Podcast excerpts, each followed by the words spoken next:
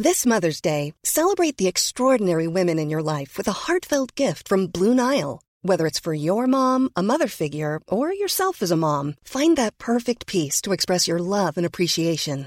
Explore Blue Nile's exquisite pearls and mesmerizing gemstones that she's sure to love. Enjoy fast shipping options like guaranteed free shipping and returns. Make this Mother's Day unforgettable with a piece from Blue Nile. Right now, get up to fifty percent off at Blue Nile dot com. That's Blue Nile dot com.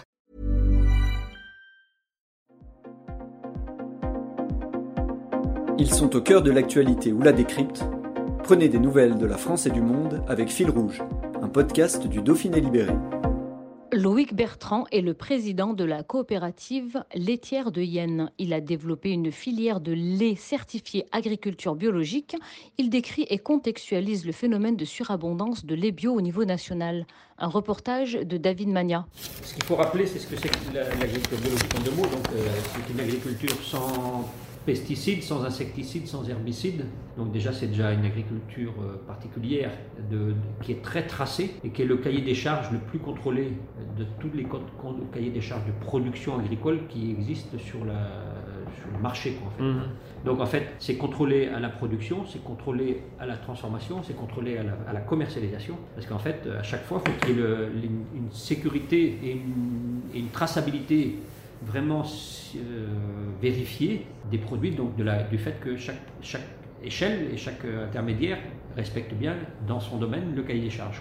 Et dans le cahier des charges, donc notamment la production, effectivement c'est ça, c'est sans insecticides, sans herbicides, sans fongicides, avec beaucoup aussi de notions sur le bien-être animal, ouais. euh, sur la système, sur aussi sur le, entre guillemets la, l'extensification quoi en fait, parce qu'en fait on, par le fait d'avoir des techniques aussi euh, extant, enfin aussi euh, moins agressives en tout cas mmh. sur le, le foncier, sur, le, sur, sur les sols, sur les animaux, et cetera. Donc on a quelque chose qui est plus extensif, quoi. Donc on a une production, une productivité agricole de fait à l'hectare ou en rendement en tout cas à l'animal, et cetera qui est moindre et qui justifie entre autres notamment euh, le surcoût, le surcoût. Qui, euh, qui peut être affecté à la, à la, à la filière. Donc ça, c'est un, un, un état des lieux qui est comme ça. Ça fait la, la, la filière bio se développe tout doucement depuis euh, on va dire euh, quarante ans, et avec une grande, une grande envo- enfin une plus grande envolée depuis euh, les années quatre-vingt-dix-huit dix-neuf, à partir du moment où on a découvert que quand on faisait manger de la farine de viande aux vaches, ça faisait, euh, pouvait faire la vache folle, ce qu'on appelait, ce qu'on a appelé la vache folle, et ça pouvait être contaminant donc, pour l'homme,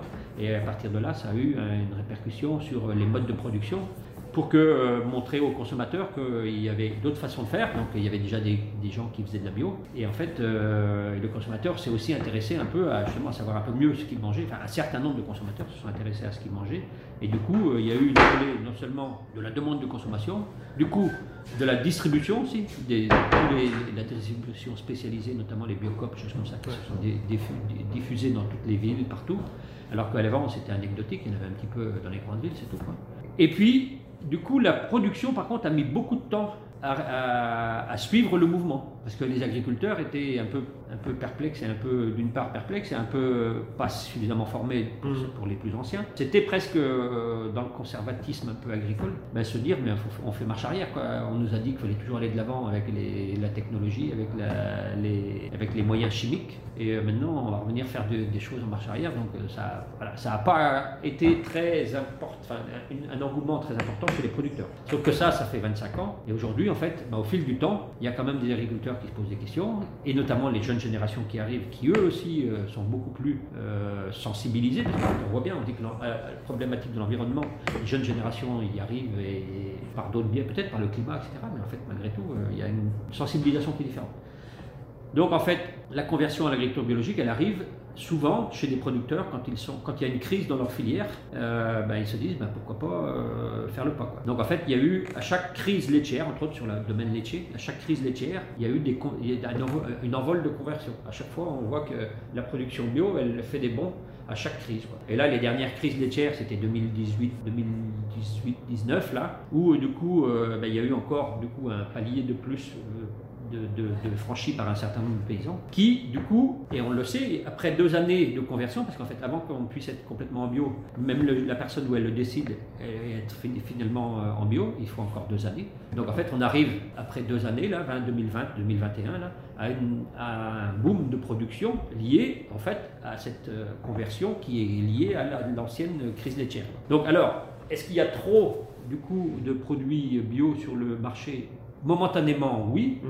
parce qu'en fait, il se trouve qu'il euh, faut toujours avoir la production en face pour pouvoir répondre au marché. Donc, inévitablement, à un moment, euh, il y a une petite adéquation, une inadéquation, en fait.